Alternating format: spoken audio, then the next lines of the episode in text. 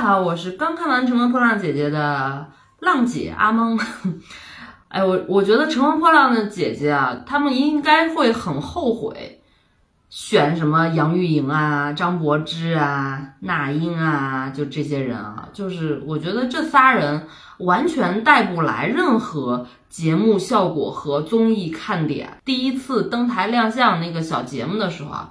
我我都觉得说，可能这些姐姐有一些她就是非专业出身、非科班出身，对不对？然后一刚来的时候也放不开，呃，弄不清楚怎么回事儿，就比较收着啊。都开始正经开始团队生活了，开始义工开始训练了，总得来点火花的，对不对？总得有点看点了，对不对？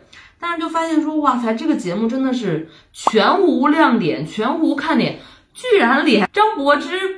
表演划水 这种东西，都都能够被节目组变变成一个点顶上热搜。哎呀，我真是觉得这个节目真的太难了。我看完反正一公的整个这七个哎六个不对八个这这个节目之后啊，我我就觉得首先一那些歌都好难听啊，除了那个不屑完美，就是原本那个歌就还行啊，应该是阿令的吧还是谁的，就是。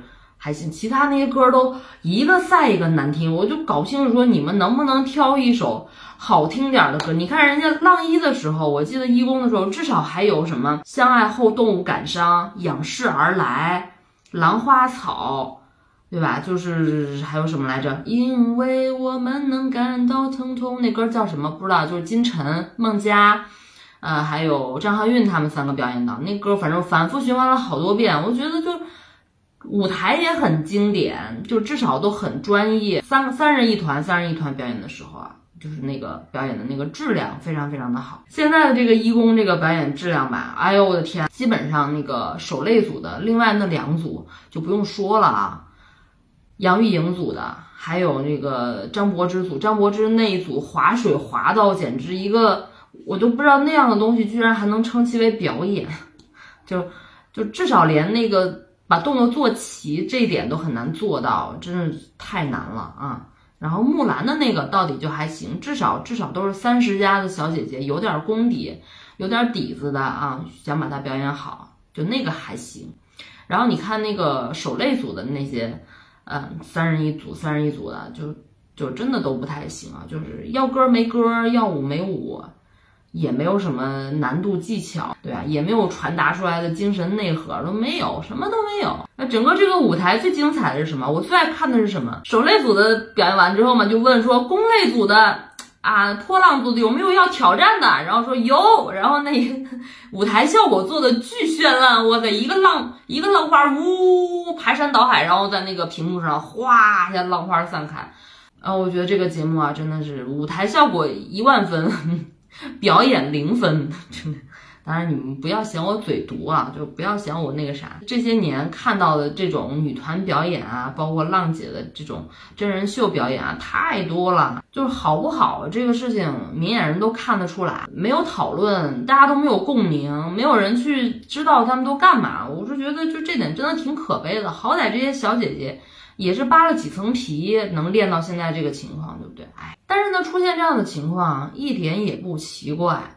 这个东西要追溯到哪儿？就是追溯到节目组到底要什么，他到底想呈现什么东西。原始策划就策划偏了，策划呢就包括请人，对不对？他肯定就想把宝压在愿意说真话的那英身上，愿意搞点小动作。对吧？杨钰莹、王鸥、张柏芝嘛，人气爆棚，对不对？容祖儿至少业务能力是强的，把宝压在他们身上。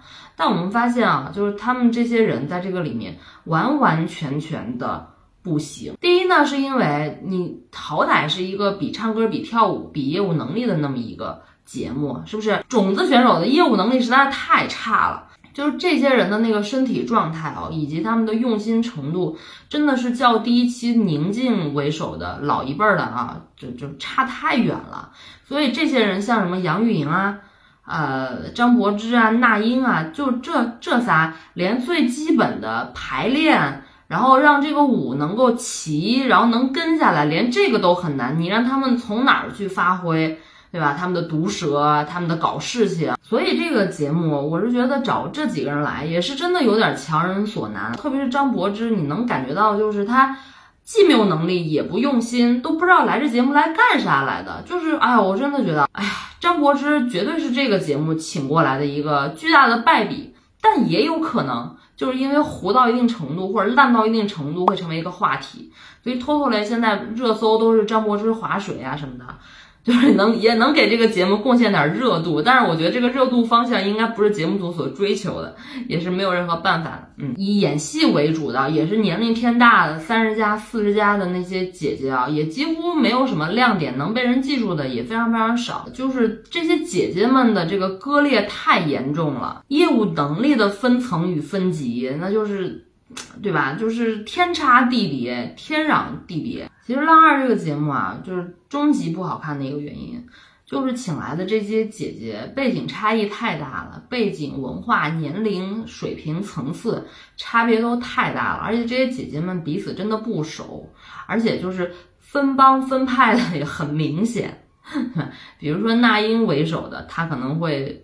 老歌手啊，或者是内地的一些女演员啊，这些可能跟着跟着他走。港台的呢，以张柏芝为首的，基本上是形单影只啊。他和容祖儿俩人应该也不对付。然后呢，还有一波是年轻新生力量，那些什么超女、快女。好声音这一波真正有业务能力的人，他们抱团儿形成一个那个啥，所以就这个节目弄得很尴尬。真正有能力的人就会给你扔到这个破浪组里头，因为他们有能力，但是呢人气是不如那些牛逼的姐姐们的，知道吧？然后呢，在这个守擂组里面的这些牛逼大咖姐姐们呢，可能能骗着观众在现场给他们投点友情同情票。但是他们业务能力是不行的呀，他们又撑不起来整个这个节目的好看程度，对吧？但是呢，而他们又撕不起来，又放不开，觉得没什么，有啥嘛？这不就是节目嘛？有必要撕破脸吗？对吧？也没有什么意，没没什么意思啊。然后就会变成这个节目，老龄团队都在划水，可怜巴巴的在健身，在训练，试图跟上这个节目训练的节奏。然后年轻组的人呢，就在那边勤劳恳恳的。来完成支撑这个节目组这个真正女团的最核心的那一部分技术方面的东西啊，一次次拿出还不错的舞台，但是也不会被观被观众记住，对吧？投名排名投票还是会垫底，然后他们也不可能会冲到最后的几的几强，最后号称出道，就是也还是这个节目的炮灰，所以这个节目呢，就是，哎呀，无力吐槽。行吧，今天真的吐槽不太动了，就这样了啊，好吧。哎呀，浪姐，我以后就就看点 cut 得了，大家我觉得也不用再看了啊，就这样，拜拜。